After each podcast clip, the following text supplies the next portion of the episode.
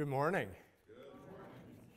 It's good to be here with you again today. It's a special uh, blessing to have Janice here with me. I uh, often mention her, and uh, last time I was here, I told you she was at home with uh, both knees re- being replaced and all of that, wasn't able to travel. She is back. We had boys in our home for the last uh, however many, 25 years, and we thought after 18 they would leave and we'd be traveling together for all of these, but they boomerang, as you know, and come back home at times. So often when I'm here, she's uh, with them at church and enjoying their fellowship. But good to have my wife back with me today and walking and everything. So glad uh, many of you have already greeted her. Uh, it's great to be here with you. Greetings again from Crown College. Uh, we have a great class of students this year. We have, of course, all four years, but uh, this class that came in, especially interested in the things of the Lord and engaged in Bible classes. And uh, as I'm teaching this uh, semester, freshman year, just an example, this last Thursday, after a morning Old Testament history, hour and 15 minutes, I won't speak quite that long this morning, just so you know, but after a full hour and 15 minutes, a couple students stayed after to ask a couple questions. We went out into the, an open area and talked and spent a little over an hour after the hour 15 of class. So uh, they were that interested, had that many questions, had a great time together there. So good things are happening at Crown College. Just wanted to bring you word as we're your college there. Uh, with that, we're going to be looking today into 1 Kings chapter 18. 1 Kings chapter 18. I'll give you a moment to get there.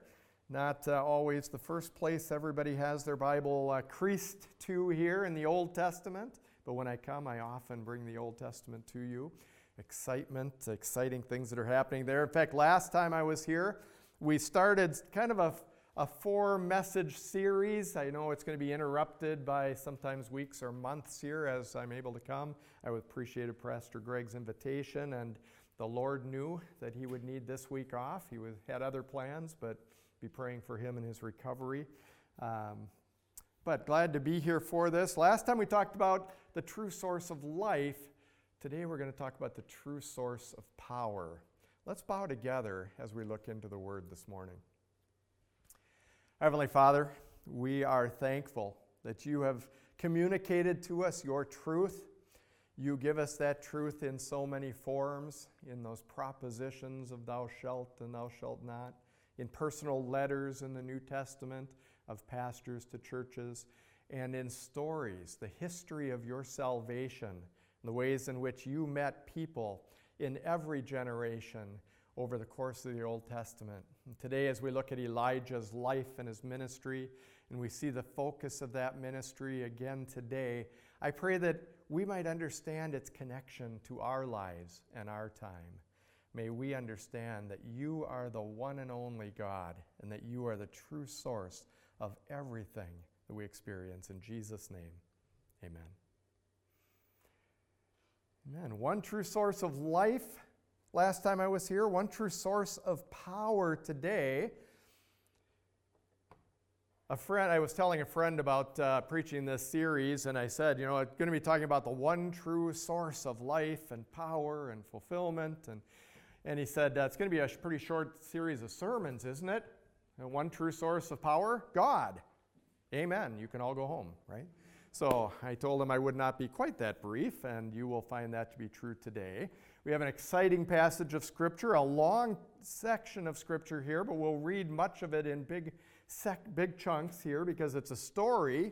We want to get the flow of the story, not stop on every verse and dissect it, but get the overall feel here. But as we think about our own culture, David Kinnaman, who works for the Barna Group, research group, does surveys of, uh, of churches and culture at large. He's written a book entitled You Lost Me why young Christians are leaving the church and rethinking faith. Interesting, as he wrote this in the second part of this book, in the ninth chapter, a section or a, a chapter called Exclusive, which is not a very popular thought today to say that there is one truth. Uh, we have to be accepting of all truths and all per- perspectives and so on. Uh, but in this uh, chapter, uh, he makes the point on recentering on Jesus. The section is entitled Intolerable. And let me read uh, just about a paragraph. I have a key quote on the slide, but we undersell Jesus. We merely describe Jesus as a partner, Jesus as a means, Jesus as an escape. We seldom present Jesus as the source and center of all that he is. In our failure to do so, we leave young seekers hungry and unsatisfied. We lead them to think that they must satiate their God given desire for joy and fulfillment and power in something else. They look for it in fun, in family, in business, or in cultural goods, or holiness, or purity, sex, or adventure. All of these are good, but none of them are ultimate. And so these young seekers wander, looking, but never finding. Tell the next generation the truth. Jesus is the only source and must be the center for every person. This uh, this last month, two, three weeks ago, we got together with a couple of uh, Crown students, former Crown College students. Uh, one had been through a year and a half or so of Crown College and then is off doing other things. The other one graduated from Crown College. Good, solid foundations, good, solid homes, raised in the church. We got together with them just to see how they were doing. They're both in their mid 20s now.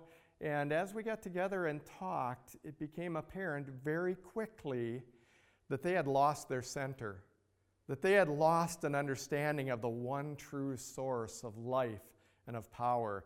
They had bought into what the world is selling, which is any truth is good. In fact, all truth is good. As long as you believe in something and whatever the cultural wave, the wind that blows is, good enough for them, there's no one true truth in fact, Jesus has a part of this truth, and uh, Islam has a part of this truth, and on and on and on the uh, conversation went. In fact, we talked for over two hours. One of them had to leave. The restaurant we were in was closing, so we went to a nearby coffee shop and spent another two hours with the other one talking about whether there's one true God, one true source of life and power. It was a very discouraging, disturbing talk to see how even solid youth raised in the church, gone to a Christian college, are wandering in the winds of this culture.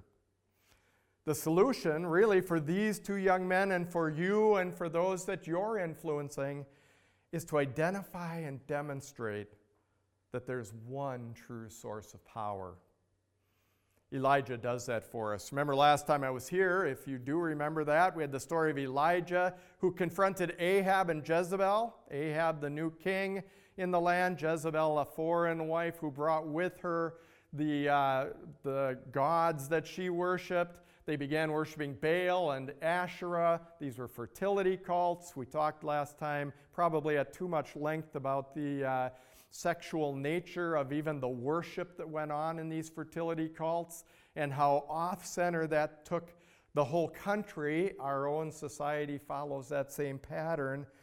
But uh, Elijah then ran off to a brook and uh, was fed by ravens and watered there. Then he went to a, a widow in Zarephath, and the widow there provided food for him, physical life, and ultimately understood eternal life as her son died and was raised back to life by Elijah, the one true source of life. Today, looking at the one true source of power, where our society and Elijah's society had sold out to sex and to substances and to every other imaginable source looking for life, they really only found dissatisfaction, death, destruction. We're experiencing that as well today. 1 Kings chapter 18, beginning in verse 1, picks up the story for us. After a long time, in the third year, the word of the Lord came to Elijah. After a long time, after that third year, He'd been out in, in the wilderness for a while with the widow in Zarephath for a while. It's been three and a half years now, and he comes back to Israel. And I'll continue the story and not uh, interrupt as we go here so we get the flow of the story. Uh, the word of the Lord came to Elijah Go, present yourself to Ahab, and I will send rain on the land. So Elijah went to present himself to Ahab. Now the famine was severe in Samaria, and Ahab had summoned Obadiah, who was in charge of his palace. Obadiah was a devout believer in the Lord. While Jezebel was killing the Lord's prophets, Obadiah had taken a hundred prophets and hidden them in two caves, fifty in each, and had supplied them with food and water. Ahab had said to Obadiah, Go through the land to all the springs and the valleys. Maybe we can find some grass to keep the horses and mules alive, so we will not have to kill any of our animals. So they divided the land they were to cover, Ahab going in one direction, Obadiah in another. As Obadiah was walking along, Elijah met him. Obadiah recognized him, bowed down to the ground, and said, Is it really you, my lord, Elijah? Yes, he replied. Go tell your master, Elijah is here. What have I done wrong? asked Obadiah, that you're handing your servant over to Ahab to be put to death. As surely as the Lord lives, there is not a nation or a kingdom where my master has not sent someone to look for you. And whenever a nation or kingdom claimed you were not there, he made them swear they could not find you. But now you tell me to go to my master and say, Elijah is here. I don't know where the Spirit of the Lord may carry you when you leave. You've been in hiding for three and a half years. If I go tell Ahab and he doesn't find you, he will kill me. Yet I, your servant, have worshiped the Lord since my youth. Haven't you heard, my Lord, that what I did while Jezebel was killing the prophets of the Lord? I hid a hundred of, pro- of the Lord's prophets in two caves, fifty in each and supplied them with food and water. And how, now you tell me to go where my mas- to my master and say, Elijah is here? He'll kill me. Elijah said, As Yahweh Almighty lives, whom I serve, I will surely present myself to Ahab today. Never fear, Obadiah. You can go tell him, I will not leave. I won't hide. I'll be here waiting for him. Now, as we looked last week, we noticed some of the fun of the story. Last, not last week, last time I was here. Right? Remember, uh, Elijah ran away from Ahab and Jezebel because they were out to kill him. But the Lord, with sort of a wink and a nudge and a little irony, hit him with the widow in Zarephath. Zarephath is uh, Jezebel's homeland, right? Where Jezebel came from. I can hide you in a pagan land where they're worshiping false gods, where the queen who wants to kill you, that's her hometown. I can hide you there, it's no problem. With a widow who is poor, in fact, she is starving to death, and I can bring you there and feed you. And all of the ironies that were set up in that story. Even that widow in Zarephath recognized Yahweh as the only true God, the only source of power. But Israel has missed the point. Now he's back, and he goes to uh, Obadiah. Obadiah is stunned. In fact, Obadiah is told here by Elijah go and tell Ahab Elijah is here. You might have wondered why is Obadiah reacting to this message? Remember the Hebrew, and I'm teaching just a little Hebrew. I teach a lot of Hebrew at Crown, but just a little this morning. Elijah's name, El, Eli, my God, is Yah, Yahweh. Elijah. So go tell Ahab, Yahweh my God is here.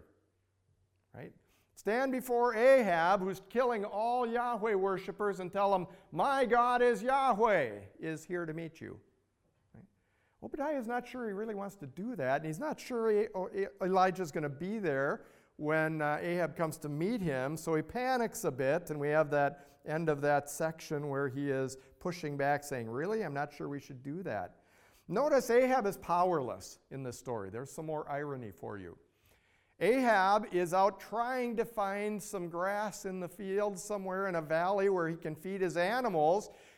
His people are starving to death. There's been a famine for three and a half years to make the point that Yahweh is the only one who sends rain, not Baal. Baal is the storm god who's supposed to send rain on the land and make it fertile. There won't be any rain as long as you look to Baal for that. And Ahab is, with his own people starving to death, he's out trying to keep his animals alive. I mean, Ahab is just off center in this whole story. Meanwhile, Obadiah. Some more irony. You just got to catch what's happening here. If you were a Hebrew reader reading this in Hebrew, you would catch some of this. So let me point it out to you.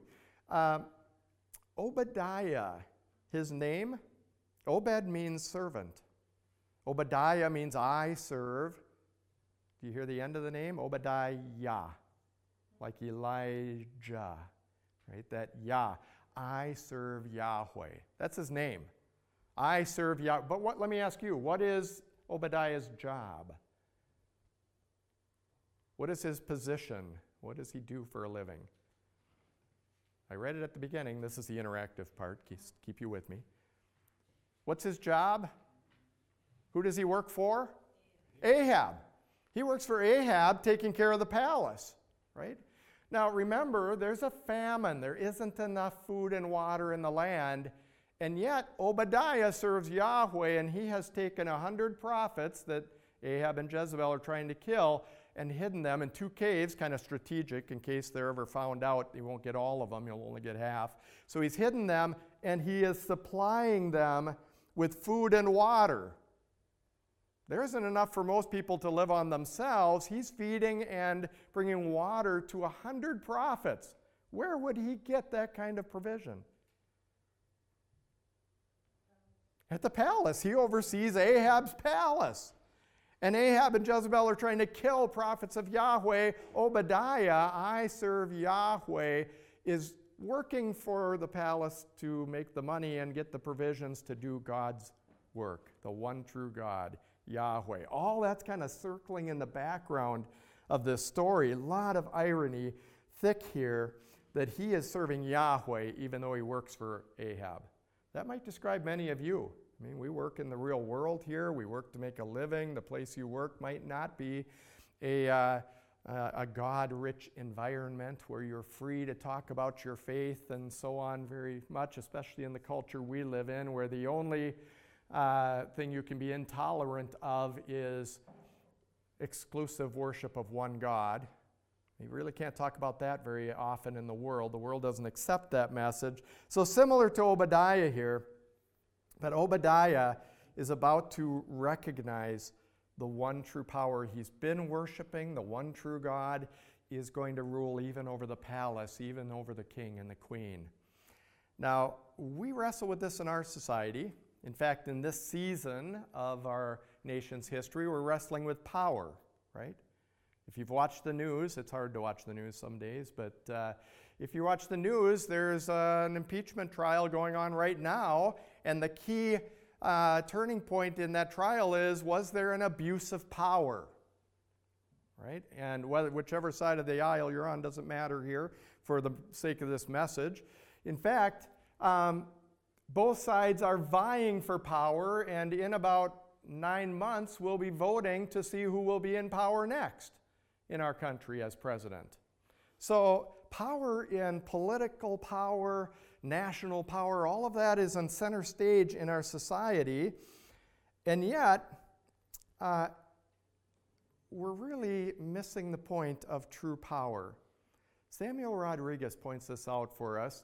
He is, I updated the slide here, he's the president of the National Hispanic Christian Leadership Conference.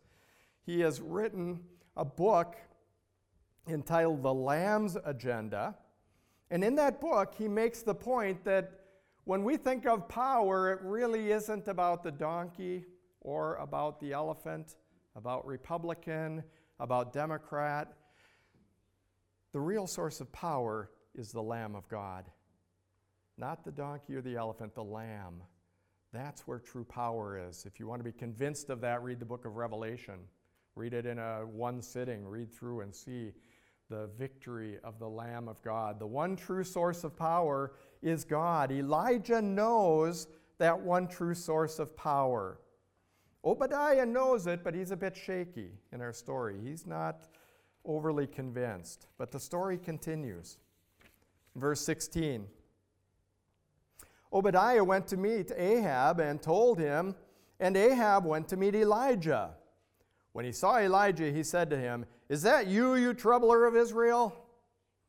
I've not made trouble for Israel, Elijah replied, but you and your father's family have. You have abandoned the Lord's commands and have followed the Baals, the false gods. Now summon the people from all over Israel to meet me on Mount Carmel and bring the 450 prophets of Baal and the 400 prophets of Asherah who eat at Jezebel's table. Ahab and Jezebel are feeding false prophets. Obadiah has been feeding prophets of Yahweh, and Elijah is going to call them all together. So Ahab sent word throughout all Israel and assembled the prophets on Mount Carmel. Elijah went before the people and said, How long will you waver between two opinions? If Yahweh is God, follow him. If Baal is God, follow him. And how did the people respond? Correct. They said nothing. Most of you had that right. Right? They said nothing. Which one's really God? You tell me right now, Baal or Yahweh? And the people aren't sure. The people don't know who has the true power. Notice in this confrontation, Ahab is weak. In fact, the first thing he does when he sees Elijah is blames Elijah for the problem and name calls. Whenever you see name calling and blame and all of this going on, you realize the weakness of the person, and we see it every day on both sides of our political aisle, right? it ought to give us a clue that there isn't a lot of power that's claiming power these days. Okay? Uh, this name calling, this uh, radical, you troubler of Israel, you know, he serves that over the net to uh, Elijah. Elisha spikes it right back. I'm not the one causing trouble, you're causing trouble. So they kind of go back and forth here. And then the confrontation comes to the people. How long? Choose. How long will you keep wavering between two opinions? Translations wrestle with that Hebrew phrase a number of different ways. Yours might be different than waver between two opinions. It's actually a word picture in Hebrew. How long will you keep walking on legs that are uneven? You are stumbling along, you're faltering, you're teetering between these two opinions as if you're about to tip over. Hey, Janice and I have wrestled with this with having two knees replaced six weeks apart, and which side do I walk on to hold her up with the weak leg and all of that kind of stuff. Uh, that's the people. That's our culture. Those are the people around you, the people around you in the world, in your neighborhoods, in your workplace. They think there are many truths, many sources of power in their life. And when you ask them, what's the true source, the one central not really sure there even is one central. They're, they're off balance. And it, uh, Elijah is going to confront them with this. Uh, Joseph Boot has written a lengthy book uh, entitled The Mission of God. It's a Christ- manifesto of uh, hope for society. I have just the picture of the book up in the corner here, and I have a key quote again for you on the slide. But let me read again just one paragraph from this book. The biblical answer to man's powerlessness is not social liberation and transfers of wealth. A man may be wealthy and exceedingly influential, yet impotent in life. Just look at our celebrity culture. You find that to be true. The end result of all rebellion against God is frustration and powerlessness. There is only one true source of power the scriptures tell us you will receive power when the Holy Spirit comes upon you. Acts 1 8. Rich or poor, we can be clothed with power from on high. Luke 24. Because God gave us a spirit not of fear, but of power and love and self control. 2 Timothy. When Christians preach, Christ as the deliverer and the Holy Spirit as the source of life and power, when we live these realities out in our life, it'll be clearly seen that the darkness is passing away and the true light is already shining. 1 John chapter 2.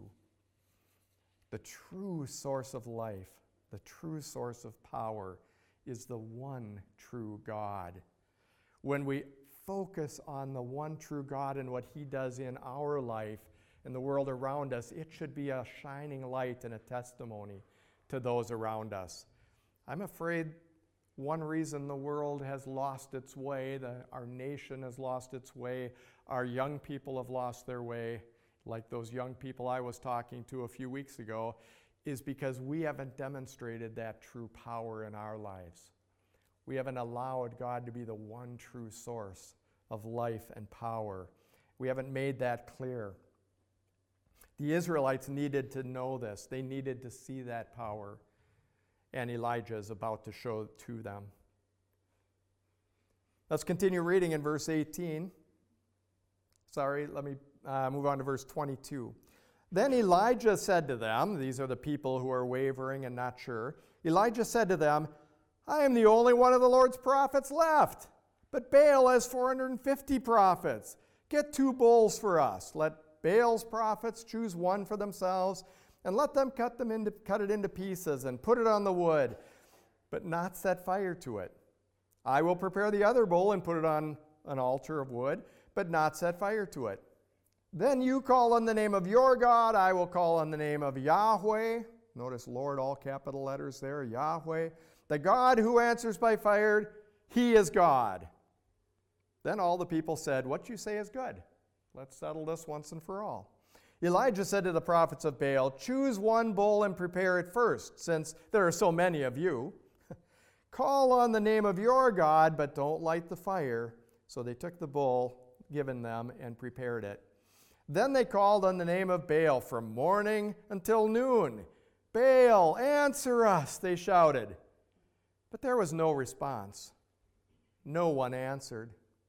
And they danced around the altar they had made. At noon, Elijah began to taunt them. Shout louder, he said. Surely he's a god. Perhaps he's deep in thought, or busy, or traveling. Maybe he's sleeping and must be awakened. So they shouted louder and slashed themselves with swords and spears, as was their custom, until their blood flowed. Midday passed, and they continued their frantic prophesying until the time for evening sacrifice. But there was no response. Did you catch that? No one answered. In case you just woke up, no one paid attention. That's five times now we've heard that in these short verses. No, response. there is no one there when they call on Baal and Asherah. There is no one with any power. Now, it is a little disturbing as we read the story that Elijah is taunting uh, you know, you get a flag thrown in the NFL for that, right? You're not supposed to taunt. Um, but Elijah is trying to get through a dense people, a people who've lost their way, who can't figure this out. He's trying to make the point. And in doing that, sometimes we have to be a little dramatic. Okay? Interesting. My son uh, Dino was with his music friends one night. They were they go out to different uh, venues, sometimes bars where there's music that's being played live that they uh, go. Sometimes their band is playing. Sometimes they just go hear other bands. And he was out with a group of his band friends, and they're sitting around the table, and different groups are playing there that evening. And at one point, one of the groups that got up to play, just playing secular songs, cover songs, popular songs, and in the middle of their set of songs, they paused and said, You know, we're glad to be here. Thanks for inviting us. Uh, and, you know, just so you know, we love Jesus. We follow him with all our heart and soul, and we just wanted you to know that. And then went on and played another song and so on, just secular, popular songs they were playing. One of my son, Dino's friends at the table began to mock that group just at his table saying, I think that's so hypocritical. Why are they here at a bar playing pop music when they claim to be Christians? And this, they're, you know, Christians are so ignorant and Christians are so uh, closed minded, and on and on he went. And when he got to that, Christians are so narrow minded, closed minded. Dino said, Really? You think so? Tell me about that. What, you know, why do you think they're closed minded? And he went on and on with his rant. And, and Dino said, You know, these guys are here at a bar playing secular pop music. Seems like they're pretty open minded. Sounds like you're pretty closed minded if you don't think they should do that. You're the only one narrow minded here. And he just baited these guys, took them down the path. The whole table was laughing after a while.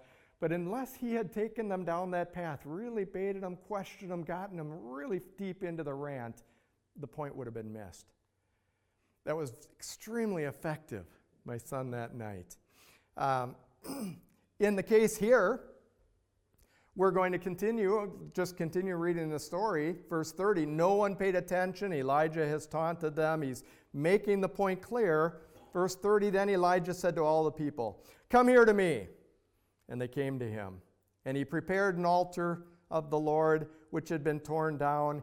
Elijah took 12 stones, one from each of the tri- for each of the tribes uh, descending from Jacob, to whom the word of the Lord came and said, you must, Your name shall now be Israel.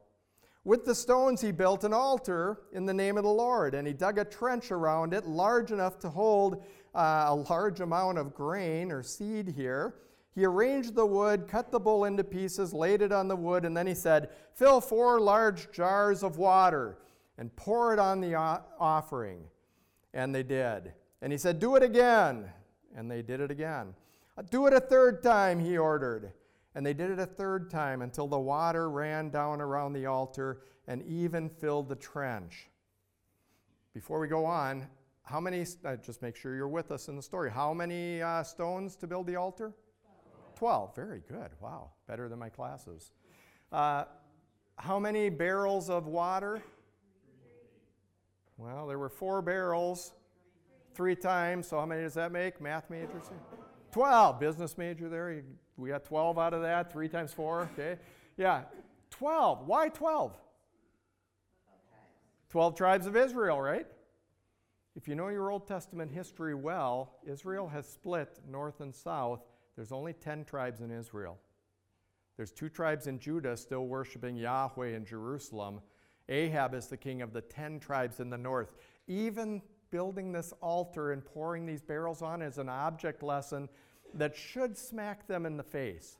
How many tribes are there in Israel? Uh, 12. Yeah, only 10 right now. Something's not right in the way we're living our lives, even at this point in history. Then, at the time of evening sacrifice, the prophet Elijah stepped forward and prayed, Lord, the God of Abram, Isaac, and Jacob, we would think, but the Lord of Abram, Isaac, and Israel, let it be known today that you are God in heaven and that I am your servant and have done all these things at your command. Answer me, Lord, answer me, so these people will know that Yahweh, you, Yahweh, are God, and that you are turning their hearts back again. Then the fire of the Lord fell and burned up the sacrifice, and the wood, and the stones, and the soil, and licked up all the water in the trench. All that remains is a crater here where the Lord's fire had fallen. When all the people saw this, they fell prostrate and cried, Yahweh, He is God! Yahweh, He is God! Now they get the point. They get the message, right? They see the power of God displayed in Elijah's life. At his prayer, power falls.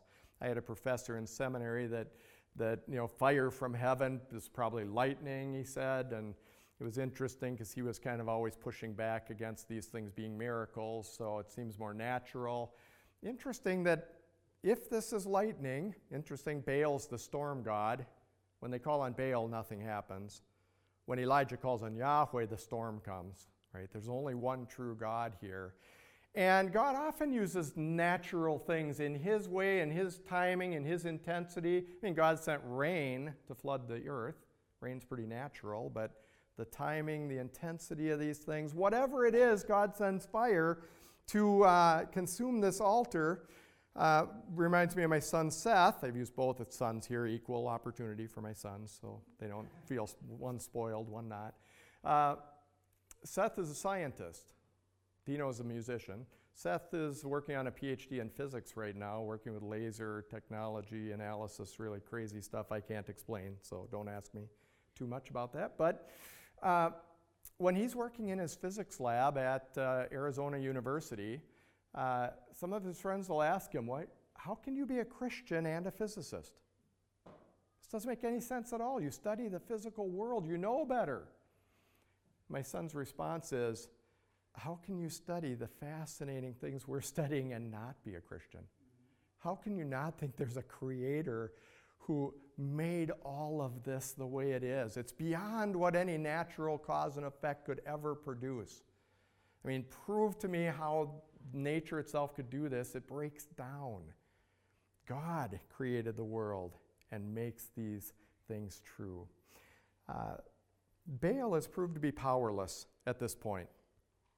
Yahweh proves that he is the one true source of power, and Elijah radically roots out falsehood.